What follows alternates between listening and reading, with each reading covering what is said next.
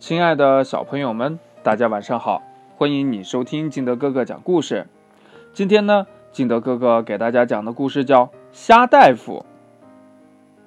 话说呀，在温暖的海洋里，鱼儿生了病，经常会去请虾大夫清洁虾看病。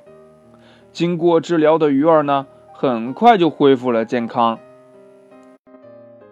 那这虾大夫，嗯，到底长什么样子呢？这虾大夫清洁虾呢，身着白色透明条纹、带有蓝斑的衣服，这衣服呀，很是漂亮呢。他呀，在珊瑚礁的中间、鱼儿多的洞穴里办起了医疗站。这清洁虾看到鱼儿游过的时候，便舞动着头前一对比身体还长很多的触须。这鱼儿一看呀，就知道是医疗站了。就这样，一传十，十传百，消息很快就传开了。远近的鱼儿都赶来看病呢。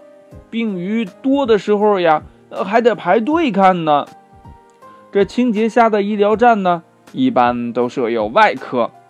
当鱼儿游到离洞口一寸左右的地方的时候，它就会爬上鱼身，先检查病情，看看这小鱼到底是哪儿生病了呀，哪儿不舒服呀。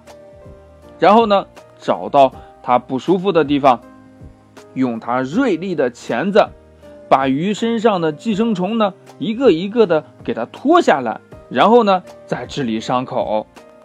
如果鱼儿觉得是尾巴不舒服的时候，就会把尾巴伸过来，请求这医生给它治疗呢。清洁虾的医疗站呀，还设有牙科呢。鱼儿需要剔出牙缝中的食物残渣时，就会到牙科去。清洁虾呀，就会用锐利的钳子剔除鱼儿牙缝中的食物残渣。当检查到鳃盖附近的时候，鱼儿就会依次张开两边的鳃盖，请清洁虾呀用虾钳捉寄生虫呢。这清洁虾看病呢，不收挂号费，还不收医药费呢。那他收什么呢？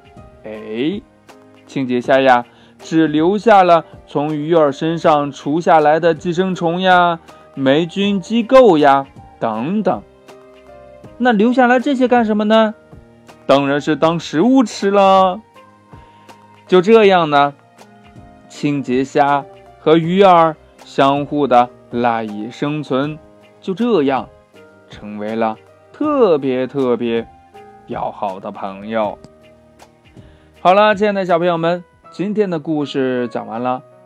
如果你是一个发明家的话，你能发明一个什么样的东西帮助这清洁虾来给鱼儿治病呢？快把你想到的跟你的爸爸妈妈还有你的好朋友相互交流一下吧。同样呢，你也可以把它画下来。喜欢听金德哥哥讲故事的，欢迎你下载喜马拉雅，关注金德哥哥。当然喽，你也可以添加我的个人微信号码幺三三三六五七八五六八来关注我故事的更新。亲爱的小朋友们。今天呀，我们的故事就到这里了，我们明天见吧，拜拜。